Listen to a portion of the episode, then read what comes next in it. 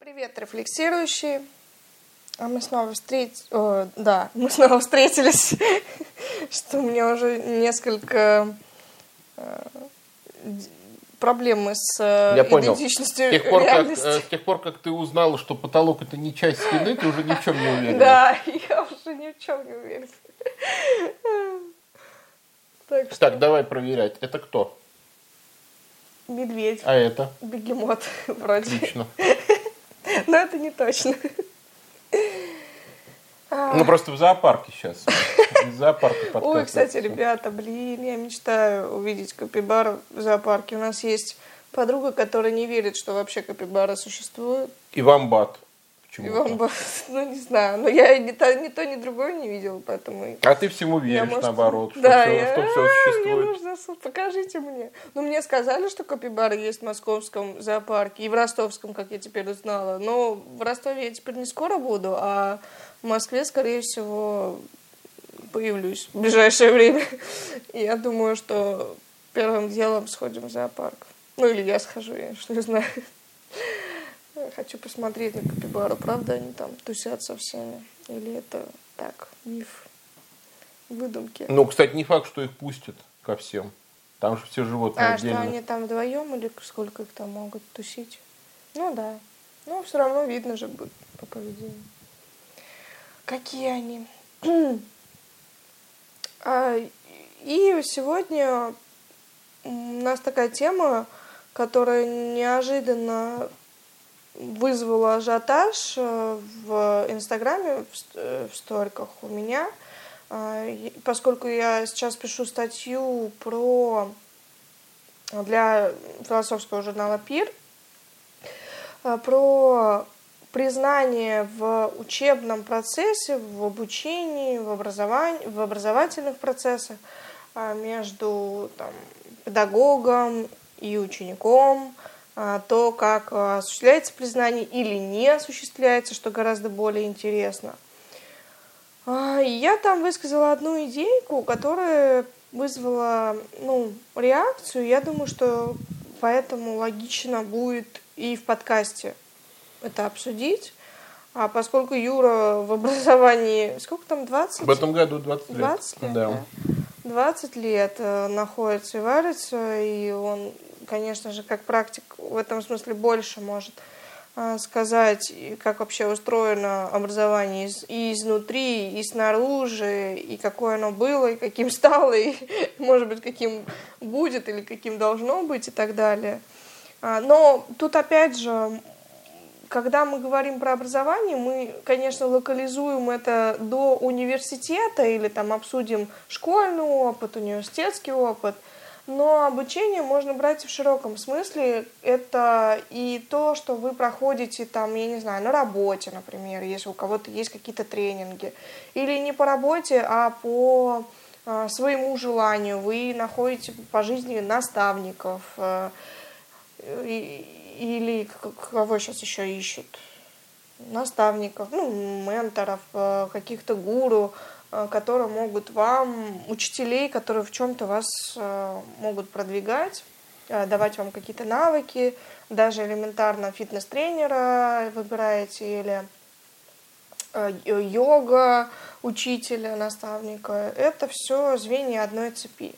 И процессы там происходят плюс-минус одинаковые. Но эти процессы, как мы выяснили, а, довольно сложные. И в них происходят а, некие странные вещи, порой противоречивые. И с виду все может казаться таким ладным и гладеньким, и вроде бы наставник поучает, а ученик приобретает какие-то знания, и это воспринимается как благо, но есть э, ну, некая червоточина, которая может упускаться из виду.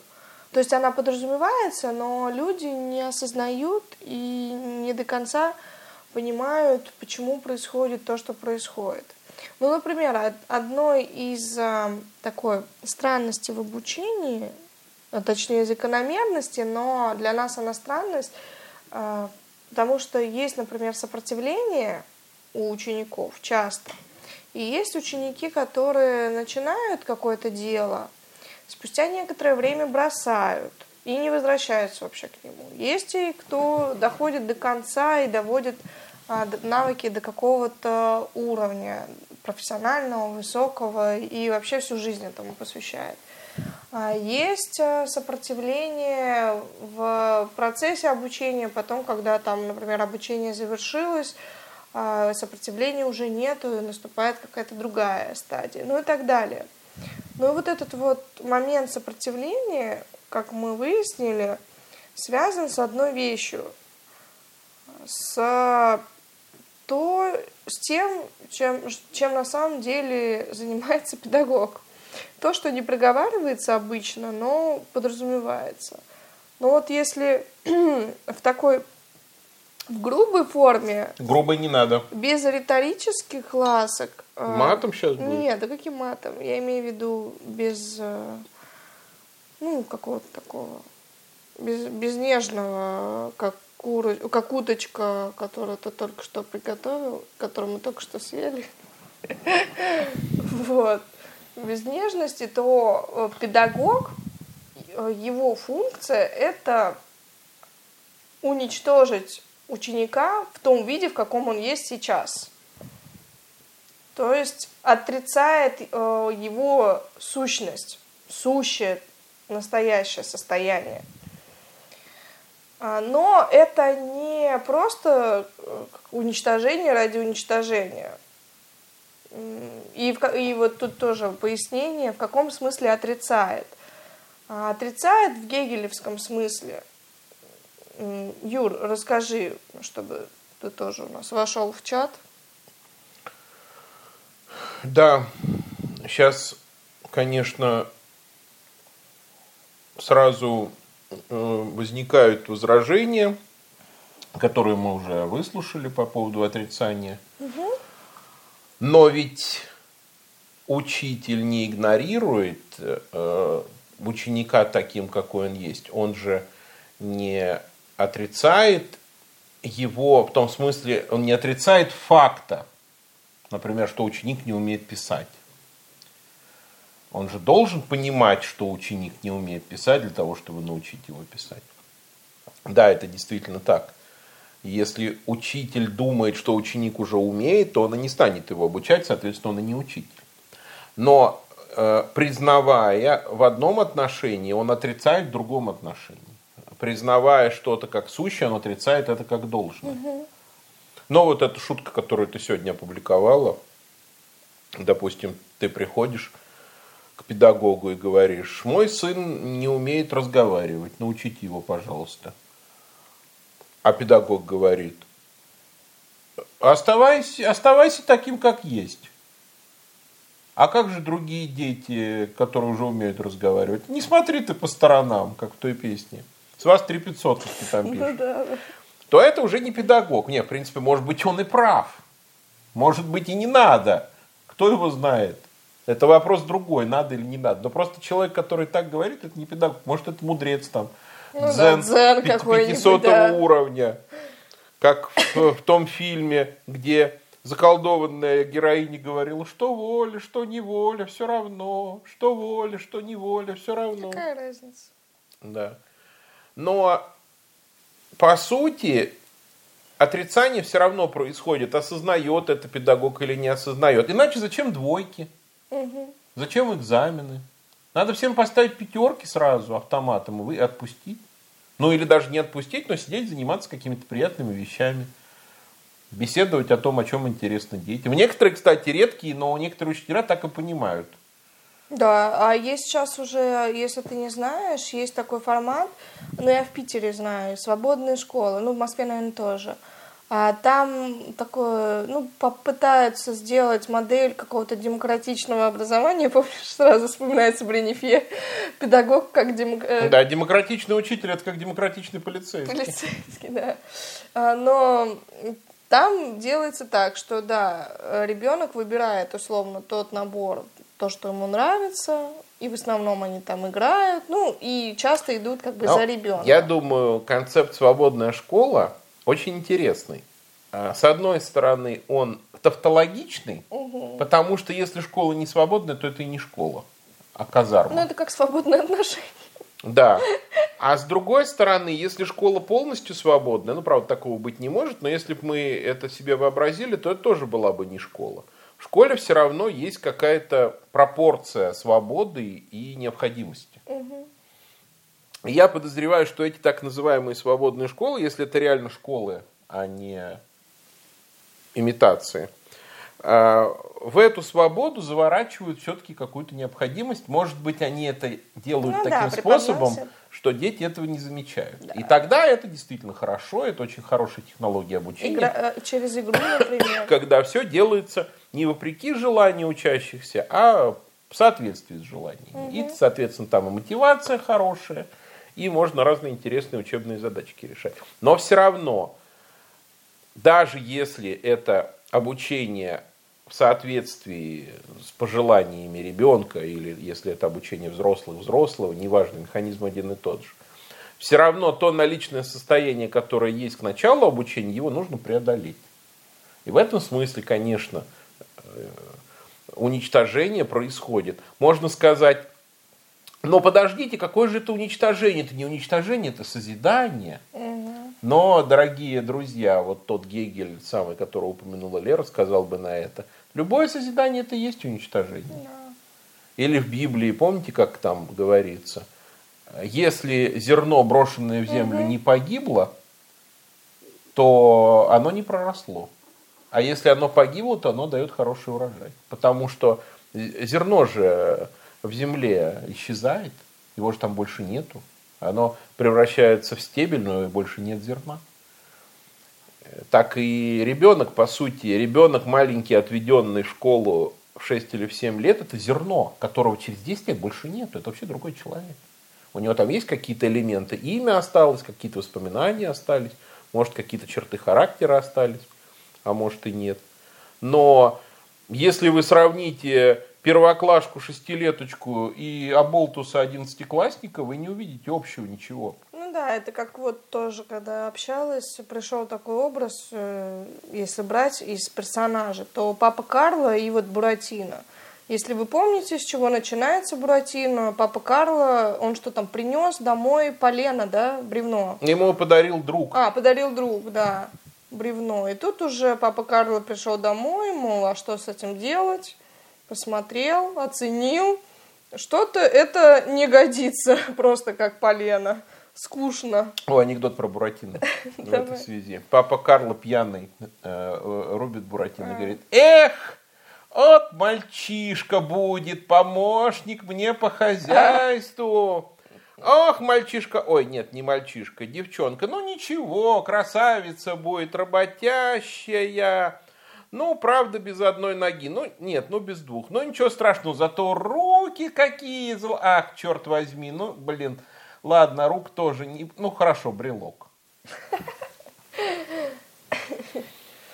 Ну да, вот. И, соответственно, здесь уже мы видим, э, что есть э, участники, есть ученик, есть учитель, а, есть, э, ну, между ними какой-то ну, точнее, не между ними, а они вместе проходят какой-то путь.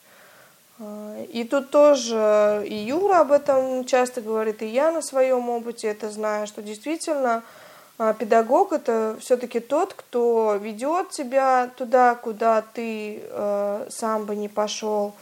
Это тот, кто говорит то, что расходится с твоим представлением и дает какое-то э, такое видение, которое ты, может быть, сам и не додумался до этого, и, может быть, тебе бы и незачем самому об этом думать, но он создает некие условия, ну, где, по сути, а, что делают? Ну, тренирует или как это обозначить? Вот сегодня как раз я слушал лекцию про йогу нашей с тобой общей знакомой Дины, и там э, было описание, ты, может быть, еще не, не дослушал до этого да. момента, когда там говорится про педагогику в йоге. И там говорится, была сказана интересная мысль, что в йоге э, передается не знание, не навыки, а состояние. И поэтому обязательно нужно присутствовать э, физически рядом с учителем. Но я так понимаю, в онлайн вряд ли это происходит. Ну, да. Когда ты должен впитать какое-то определенное состояние. Но если налет мистики убрать отсюда, то я так рассуждаю, как состояние вообще, э, как вообще можно у себя сформировать какое-то состояние? Я думаю, состояние формируется только через действие. И качество формируется только через ну, да, действие. Ты делаешь, ну, точнее, может быть, не только через действие, может быть, есть какие-то еще способы, но действие это надежный способ. Вот, допустим, ты хочешь у себя сформировать э, качество умения плавать. Никакого другого способа, кроме как начать плавать, не существует. Нет такого, что ты послушал лекцию о плавании, законспектировал, выполнил тесты, и ты умеешь плавать. Э, принцип очень простой. Э, хотя ничего простого на самом деле в нем нету. Так просто говорится бездумно. Например, я хочу, чтобы у ученика возникло некоторое качество, будь то профессионально необходимое или личностно необходимое, социально полезное, неважно. Например, что, какое качество будем формировать? Ну, допустим, ну, она, анализ. ну аналитические способности. Да. Да? То есть, чтобы этот э, самый учащийся умел хорошо раскладывать целое на составные части. Угу. И, конечно, я могу прочитать ему курс лекций по анализу и посмотреть потом, научился он или нет. Но 99% что нет. Значит, для того, чтобы аналитические способности появились, и вот тут парадокс обучения. Вот это главный парадокс, один из главных парадоксов обучения, что для того, чтобы сформировать у человека способности к чему-либо, надо, чтобы он начал это делать без способностей. И это очень травматично и. Ну, это да. То, что многие люди а, говорят, ну как же, там, допустим, девушка хочет заниматься тверком. И она говорит, да я не умею так попу трясти. Но в этом и смысл, что ты и не должна это уметь. Или, Но, ну видишь... помнишь, мы с тобой обсуждали в университете то же самое, это часто, или в школе. Вы что, не знаете? Как вы можете не знать там Пушкина, Хрюшкина, э, Хрюшкина, Маяковского и так далее? Но стоп, я же за, это, за этим и пришла в школу. Но это то, что ты описываешь, это какое-то очень элементарное когнитивное искажение, как сейчас модно говорить. Я mm. думаю, нормальный учитель так не рассуждает. Если человек Нет, так рассуждает, то он и не учитель вовсе, который хочет, чтобы уже изначально ученик все ну, умел. Мы с тобой разводим, я думаю, еще, чтобы люди понимали хороший педагог, плохой, ну, условно, плохой. Нет, я думаю, есть хороший педагог, плохой педагог и вообще не педагог. То, что ты описываешь, это вообще не педагог. А, ну да. Это просто какой-то случайный человек, который просто не ну, понимает ну, форма, суть ну, да, да, своего занятия. И э, парадокс в чем? Нормальный, любой нормальный человек скажет, для того, чтобы плавать, надо уметь плавать. Для того, чтобы писать стихи, надо уметь писать стихи. Угу. Чтобы танцевать тверк, надо уметь танцевать тверк. Но логика образования абсолютно вывернутая. То есть в этом смысле образование это ненормальное занятие для нормального человека. Потому что в образовании ты сначала делаешь, а потом умеешь. Угу. И если мы сравним, допустим, положение маленького ребенка и взрослого человека, то поймем, что чем человек взрослеет, тем ему противнее учиться. Да, это видно. Потому что маленький ребенок вообще ни хрена не умеет, ему все равно. Что писать, что писать стихи. Кстати говоря, я верю, что от маленького ребенка можно чему угодно научить. Хочешь сделать его поэтом? Вообще легко. Нет, это доказано же уже давно, что э, довольно ну, единственное, там, ну вот, например, я смотрела тут Беридзе, как она вообще объясняла тренировочный процесс, и она говорит, э, ее спрашивают, а вы вот сразу видите, там вам приводят 20 трехлеток. Ну, там же спорт большой с 20, начинается. Она с 23 лет берет? Это шутка была. Я поняла. За, за 5 рублей. Это... Так, это что это такой маленький? Сколько ему? 22. На следующий год приводите. А, Трех лет, и там ведущий спрашивает, ну вот как вы сразу видите, там есть в нем талант или нет? Она говорит, а я не вижу. Они, они одинаковые все. Я беру там вот этих 20 цыплят и смотрю на то, как они себя ведут. И на то, как они реагируют, например, на если я чуть-чуть э, на повышенном тоне говорю, когда она отчитывает или указывает на ошибки, я смотрю, как он реагирует на критику. Э, и часто она говорит, например, ребенок какой-нибудь заплакал, пришла мама, сказала, ой, нет, это слишком жестокий спорт, и увела его, все, карьера закрылась. Э, дальше там, ну и вот такие вот фильтры, их очень много. И она говорит, и в итоге те, кто остаются, то есть вы, э, они изначально не талантливые все, ну там, допустим, или там не видно. Но те, кто прошли вот эти фильтры, они в итоге, конечно, вырабатывают в себе навыки и становятся чемпионами, там, если много работают и так далее. Ну, то же самое, по сути, в нашей работе, когда мы готовим лектора. Да, да. Вот какой человек подходит в лектора, а какой не подходит? Да любой человек подходит в лектора. Любой. Но... Тот, но только тот, кто готов там, пройти путь три Да, года, да. четыре года, пять лет, не знаю сколько, не, не имеет конца. Ну нет, да, здесь нет, нет, нет такой конца гарантии, обучения. что вот через год вы станете лектором, ну, талантливым оратором. Да не факт, не станете. Ну, то есть у меня, например, сколько с 2014, а, с 2015 года, а, считай, риторикой занимаюсь. И до сих пор хнычу, что Ну, Видишь, что-то не э, ты хнычешь, но ты не, не, не соскакиваешь. Ну И это да. говорит о том, что ты имеешь конкурентные преимущества перед теми, кто э, имел неплохие задатки, ну, как мы вспоминаем иногда ребят, которые вроде начали, Да. и потом пропали куда-то, потому что у них не хватило вот этой выдержки. Они хотели, может быть, сразу, но это не обучение. Нет, если ты талантливый, и ты вышел и сразу заговорил, как Ну, Бог, отлично. не, не продержишься. Ну, если ты, Потому ген- что если ты гений, то, может, ты и продержишь. Просто таких случаев не ну было. да, да, мы же не знаем. А ради бога, а, если вдруг такие появятся, да с распростертыми объятиями примем. Но просто они не появились, я думаю, не появятся. И если мы вернемся к проблеме отрицания, то становится понятно, почему ученик отрицает учителя, как правило, или часто отрицает учителя. Потому что если я ребенок, в принципе, я довольно гибкий. Я э, готов там на всякие авантюры, и по большому счету у меня еще мало сопротивления. Но с другой стороны, я же не вижу себя как нечто ущербное. Вот я вспоминаю себя сегодня вот специально думал об этом и вспоминал себя, например, в школе. Ну, я был способный ребенок, э, отличник, и все мне как-то легко давалось. Но понимал ли я, зачем все это нужно? Да нифига не понимал. Я до сих пор многих вещей не понимаю. Зачем была химия, физика, даже Да, геометрия. я тоже не понимаю. Э, Да, э, понятно, зачем был русский язык, литература, история. Да, это сейчас понятно. А тогда спроси меня, а зачем я это изучаю, я бы не смог этого ответить. То есть, в принципе, это все равно было отчужденное обучение.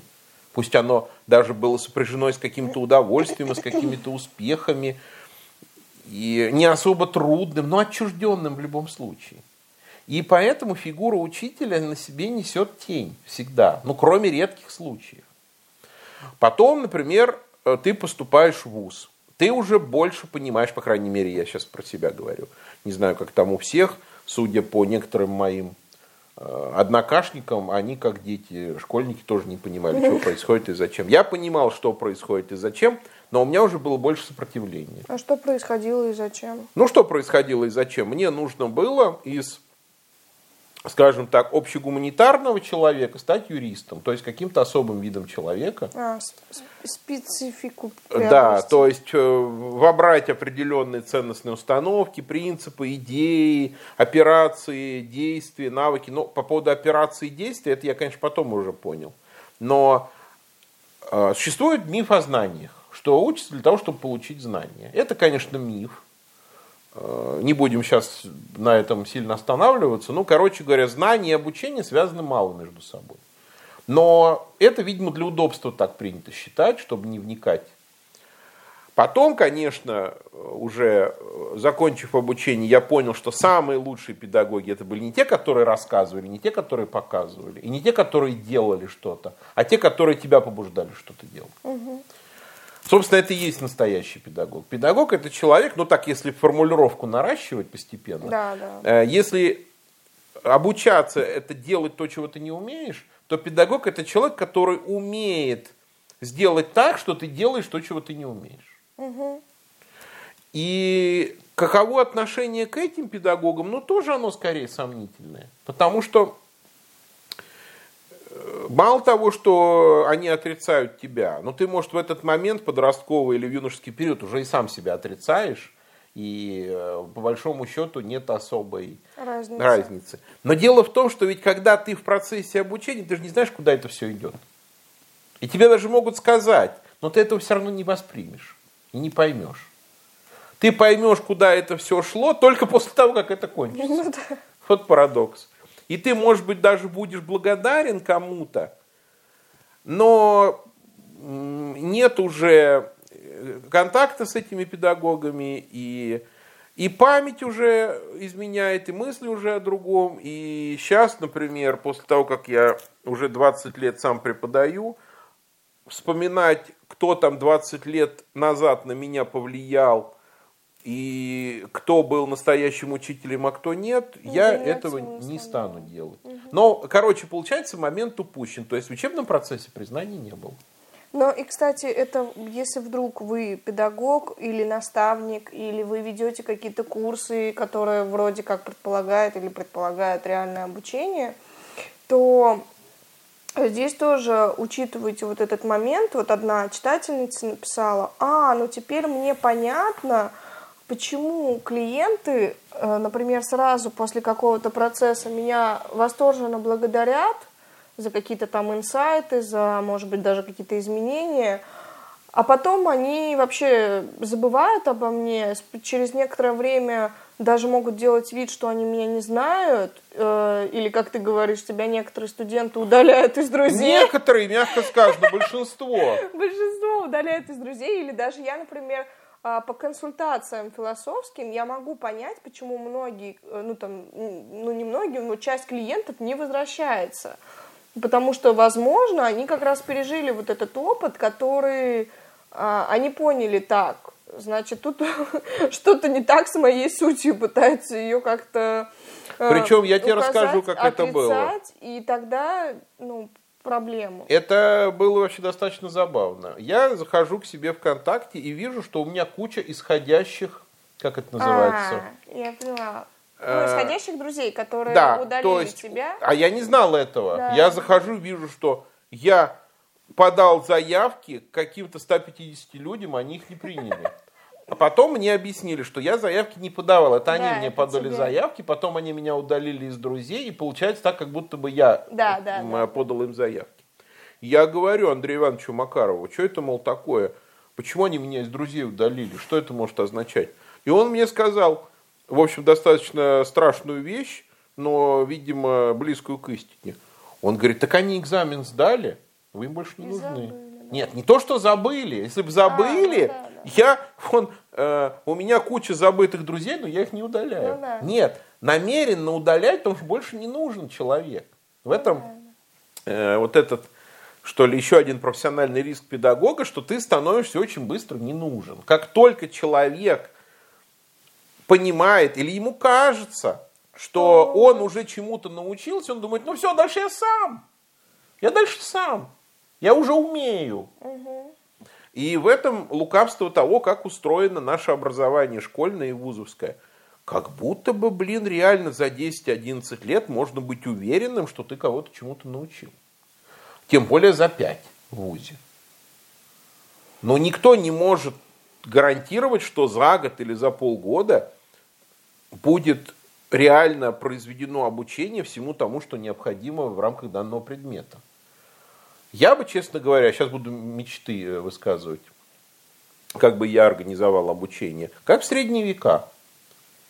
Надо учиться 10 лет, учись 10 лет. Надо учиться 20 лет, учись 20. Надо учиться 40, учись 40. Как определить, что обучение закончено? Когда ты сделал шедевр. Сделал шедевр, можешь дальше не обучаться. Обучай других. Можешь не обучать других, как хочешь. Да, Хотя- расскажи этот анекдот. Про ш- Ну, не анекдот, а вот этот, как-то эксперимент с обезьянкой, шимпанзе. Нет, Или бабу- аргон- э, бабуин, бабуин, бабуин. да, это знаменитая история про седого бабуина.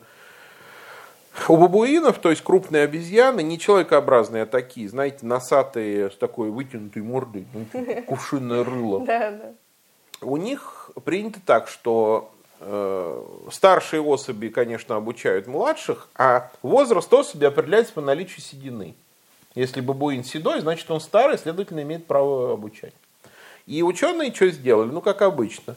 Они взяли, поймали молодого бабуина и покрасили его в седой цвет.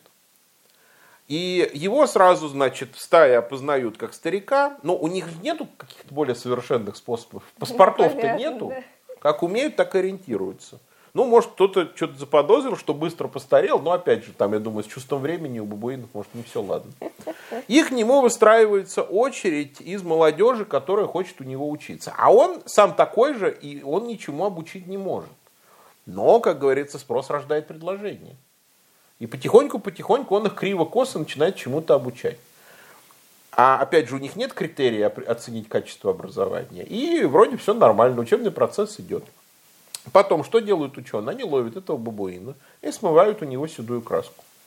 Тут же э, все видят, что он не старый, и перестают к нему идти на обучение. Но он продолжает по инерции всех обучать уже без спроса. Потому что привычка обучать, видимо, въедается очень быстро. А, причем, видимо, обучать это более захватывающее занятие, чем обучаться. Конечно, ты же Там власть, свою, конечно, свою идею там в это впариваешь, Но свой порядок. И вообще, знаешь, как говорят всегда Ну педагоги пределы. опытные, что ученики это мое продолжение. По сути, ученик вряд ли воспринимает педагога как свое продолжение.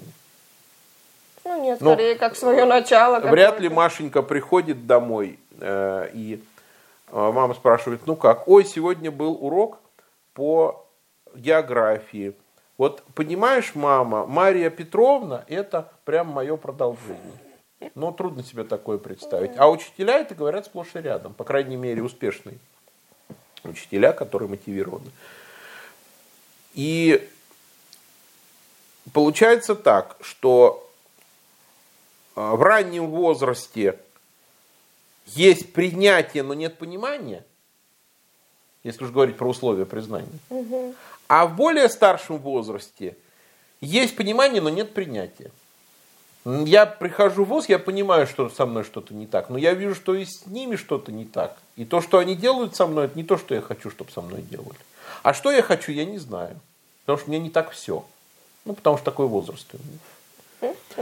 И я прихожу к ужасному выводу, что учиться-то надо начинать тогда, когда большинство людей заканчивают. То есть где-нибудь так 25-30 лет.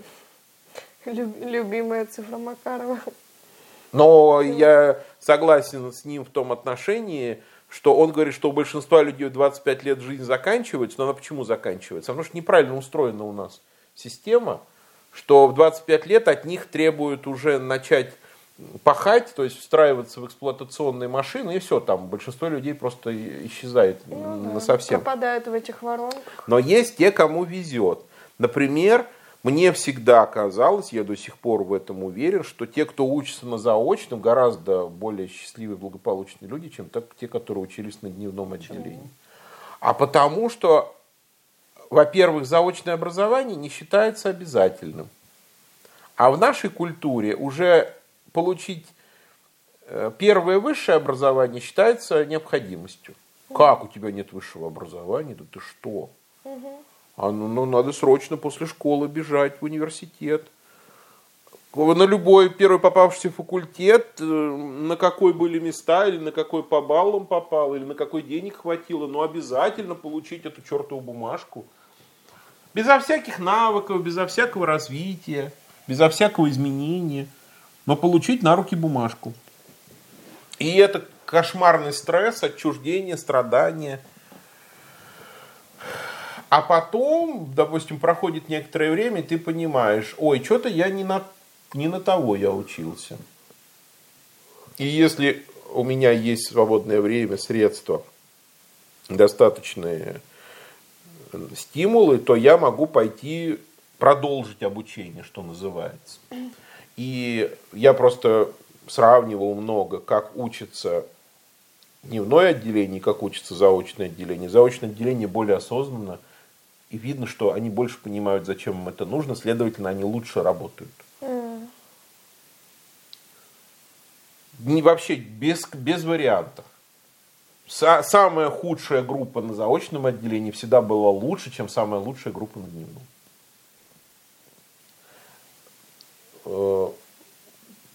Тут, ну, правда, не знаю, как э, можно реформировать эту систему, а что тогда делать до 25 лет, неизвестно.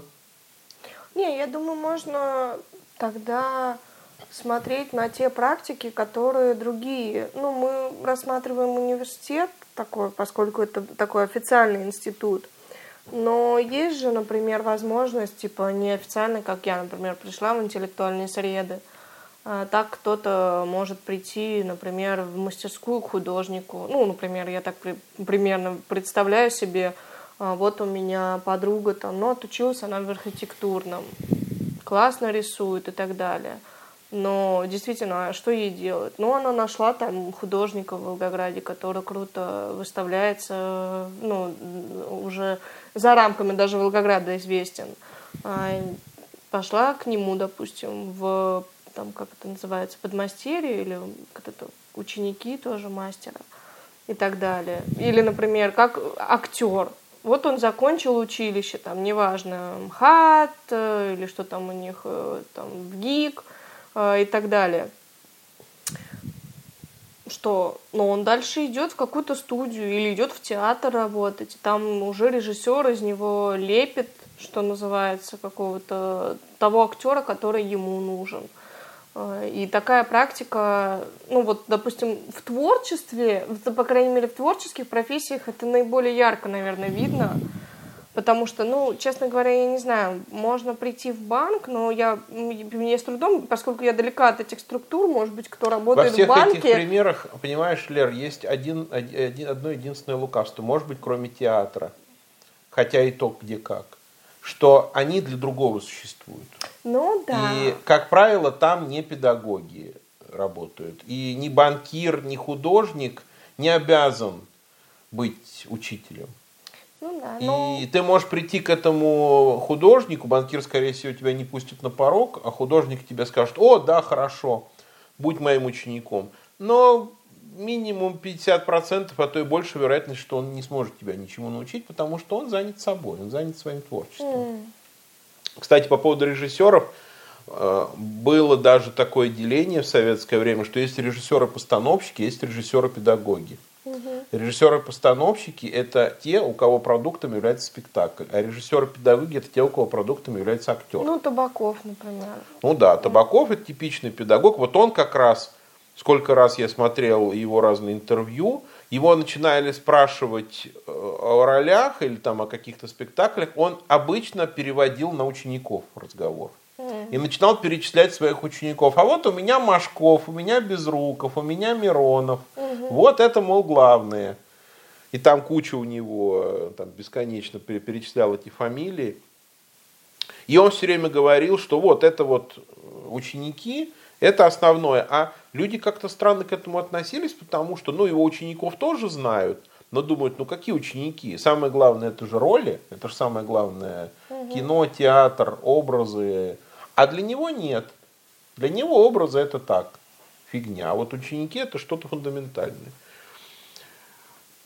И э, здесь есть обратная сторона медали, получается. Признание э, от ученика к учителю затруднено по тем причинам, которые мы обсудили, но значит получается большая нагрузка ложится на учителя. Потому что если в этой ситуации и учитель не признает ученика, тогда ну, вообще да. все, нет учебного процесса. Значит, получается так, учитель вынужден признавать ученика авансом, причем ученик может его не признавать долго, и гегелевского взаимного признания может не происходить вообще никогда. Угу. а может быть и произойдет потом когда-нибудь, через многие годы. А уж если повезет в самом процессе, то это, конечно, великое счастье. Но э, если и учитель говорит, да, это не ученики, а они весь кто.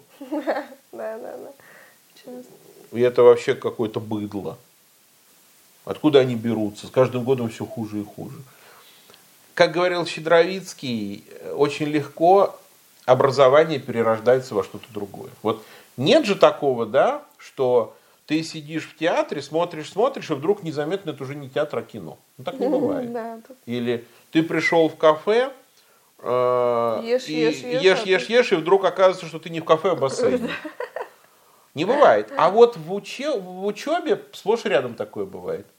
Вот шла, шла, шла учеба, и вдруг ты не успел оглянуться, это уже не учеба, а какая-то пропаганда, например. Или э, какое-то развлечение. Ну, или чистая. Где... Или наоборот какая-то муштра, казарма. Да, или часто ну, то, что можно увидеть в онлайн, просто какая-то накачка каких-то ну, штампов да. или мотивации. Да. А, ну, какие-то мыльные пузыри, а за этим там ничего не стоит в этих курсах. Там. Кстати, по поводу онлайна. Что в онлайне открылось? Что на самом деле очень многие педагоги не умеют общаться. Угу. Они умеют говорить, но не общаться. И в онлайне ведь другого инструмента-то по сути нет никакого, кроме общения. А если задуматься, то и в офлайне его тоже почти нет. Кроме каких-нибудь уроков труда, где нужно паять и тесать. Или уроков физкультуры, где надо бегать и прыгать. А э, если э, преподаватель не умел общаться в аудитории, то в онлайне у него тем более ничего не получится, и будет это просто... Рассыпаться односто... об экран, да. Ну, а там никого нет, там же в лучшем случае аватарки, а в худшем случае просто выключенные камеры. Угу. И э, вот я сейчас вынужденно много работаю в онлайне, и я понимаю, э, во-первых, сколько нужно усилий для того, чтобы вообще людей разговорить. Угу. Потом, сколько нужно усилий, чтобы их из простого разговора перевести в учебный разговор. Потому что, видно, люди нехваткой общения страдают. И они готовы, если они видят, что собеседник есть, они готовы рассказать тебе всю свою жизнь. И у меня бывает так, что уходит, скажем, вместо 10-15 минут на это полчаса 40 минут, чтобы люди выговорились и потихоньку-потихоньку их из простого спонтанного общения переключить в общение по плану. То есть, собственно, в учебное общение, чтобы они в этом общении отрабатывали те операции, которых в обычной жизни у них нет. Слушай, а как понять, э, что ученик признал учителя? Ну, я уже говорил тебе в частном порядке, критерий очень простой. Ну, Выполняет да. ли он твои задания? Угу. Вот я думаю, задание – это суть педагогики. Лекция, или как ты выражаешься, шмекция. Это все либо предварение, либо подмена. Я вот уверен, в ВУЗе никакие лекции вообще никаким учебным эффектом не обладают. А, а учебным эффектом обладает пятиминутная инструкция перед занятием. И дальше момент истины. Сделали, не сделали. Угу. Вот если сделали, значит признали тебя как педагога. Но дело в том, что ведь, э, по крайней мере, в той методике, которой мы занимаемся, в сократическом диалоге, задания идут бесчетно. Ну, Задание ты даешь каждую минуту, новый вопрос задаешь, это тоже задание. И хотят они или не хотят, они тебя объективно признают как педагога, потому что ты не, не, не дашь им не выполнить это задание. Потому что если ты спрашиваешь, а зачем вы это сказали, и он начинает говорить, а потому что я, ты же ему даже договорить не дашь. Ты скажешь, вы видите странность, почему на вопрос зачем вы отвечаете потому, потому что. что да. И э, есть те, кто вообще э, делегитимируют тебя, покидают аудиторию или не приходят на твои занятия. Угу. Есть, особенно в больших аудиториях у студентов, более хитрые, которые отмалчиваются. И когда ты все-таки его нашел и там его заставил говорить, но он 2-3 минуты что-то говорит через силу и потом э, пережидает еще там до конца занятия. Но когда 4-5 человек в группе, то тут уж не получится никак. Но я уверен, что главный принцип это принцип свободы. Научить принудительно можно, но это плохое обучение. Это как раз вот к вопросу о хорошем или плохом педагоге. Э, если ты научил другого чему-то помимо его воли, ты педагог, но ты плохой педагог. Потому что этот навык либо не закрепится и будет вычищен при первой возможности, потому что он связан с травматическим воспоминанием. Либо, если он даже закрепится, он не будет применяться или будет применяться без большого успеха. Потому что когда человек э, будет готовиться к лекции, он будет вспоминать, как ты его лупил плеткой. Э, и я объяснял, что такое экспозиция. И, и как... такие слезы просто. Да, да, да. Кап-кап. Боль. И, знаешь, э, допустим, говоришь, ну давай, выступай. Тема выступления холодильники. И ты такой говоришь, холодильное оборудование имеет ряд функций. И хрясь тебя плеткой. Говорит, а где экспозиция? Сколько раз говорено, нельзя сразу начинать. Нужно подготовить слушателя. Ну, есть вот такой тип авторитарного педагога. Да, жесткого. жесткого. И, кстати говоря, их очень часто любят. Ну и да, но... потому что есть такой э, тоже некий ну, миф или не миф, я не знаю, что это, что, мол, я безвольный овощ, и если меня не плеткой не бить, я вообще, мол, ничего делать не буду, буду валяться, как обломов на диване, и просто Захар, и все. Но я думаю, что вот этот феномен любви к учителям, он есть. Это все равно не то признание, о котором мы сегодня говорили, потому что их признают не как педагогов, скорее всего. Ну да, мы говорили, то, что как людей скорее. Знаешь, есть такая штука, стокгольмский синдром. Слыхала? Да, да. И вот я думаю, любят часто вот этих злых учителей э, для того, чтобы как-то у них же парадоксальным образом получить защиту от них самих. Mm. Вот как говорят, жертва, попадающая в руки мучителю, чувствует себя настолько одинокой, что ни с кем, кроме своего мучителя, не с кем ей э, объединиться, и поэтому возникает эта влюбленность в террористов, например, у заложников. Угу. Ну, потому что тебе кажется, он сильнее, он, он сильнее, он потому, что, потому что он смог меня подавить. Ну, значит, он же меня сможет и защитить в случае чего. Угу. И поэтому есть вот эта влюбленность э, э, учениц в учителей. Нет, ну есть там, конечно, какая-то чисто человеческая влюбленность, но бывает влюбленность такая на грани патологии, когда любят именно того учителя, который самый суровый и больше всех страданий тебе причиняет. Ну и, понятное дело, запоминают таких больше, потому что, как правильно пишет Ницше, запоминается плохое лучше, чем хорошее. Ну, да. И иногда, чтобы что-то запомнилось, даже специально боль приходится причинять. Но, опять же, я повторяю, с моей точки зрения, это все признание не педагогов. Это может быть признание как личности, но не как педагога. Вообще, честно говоря, как педагога человека признать очень трудно, потому что педагогика – это вещь неуловимая. Потому что вот этот момент, когда тебе давали задание, ну, вряд ли ты вообще его помнишь. Ну да, ты, может, ты можешь уже постфактум говорить, вот, если бы меня учитель там не говорил мне делать то-то-то, я бы не стал тем, кем я сейчас стал. Вот Или Алла Демидова, знаешь, формы. актриса Алла да. Демидова, рассказывала забавный случай про педагога, который учил ее вождению. Что был какой-то знаменитый еврей, какой-то древний еврей в Москве, был, который был вообще волшебник, у которого все обучались водить. Э, нужно было там быстро научиться водить. И, э, короче, к этому еврею стояла очередь. И, короче, вот до нее дошла очередь. И она говорит, я к нему сажусь. Э, и через некоторое время я понимаю, что он сам водить не умеет. И короче, мы с ним едем по Москве, и он говорит все время одну и ту же фразу. Алла, крути, крути, Алла. Ну, и она как так иронически рассказывает, говорит, нет, ну, конечно, я очень быстро научилась. И э, вот с тех пор всех своих знакомых я к нему отправляла, и он там вообще обучает за кратчайшие сроки со стопроцентной гарантией. Вот. Но вот это вот то, что называется гениальный педагог.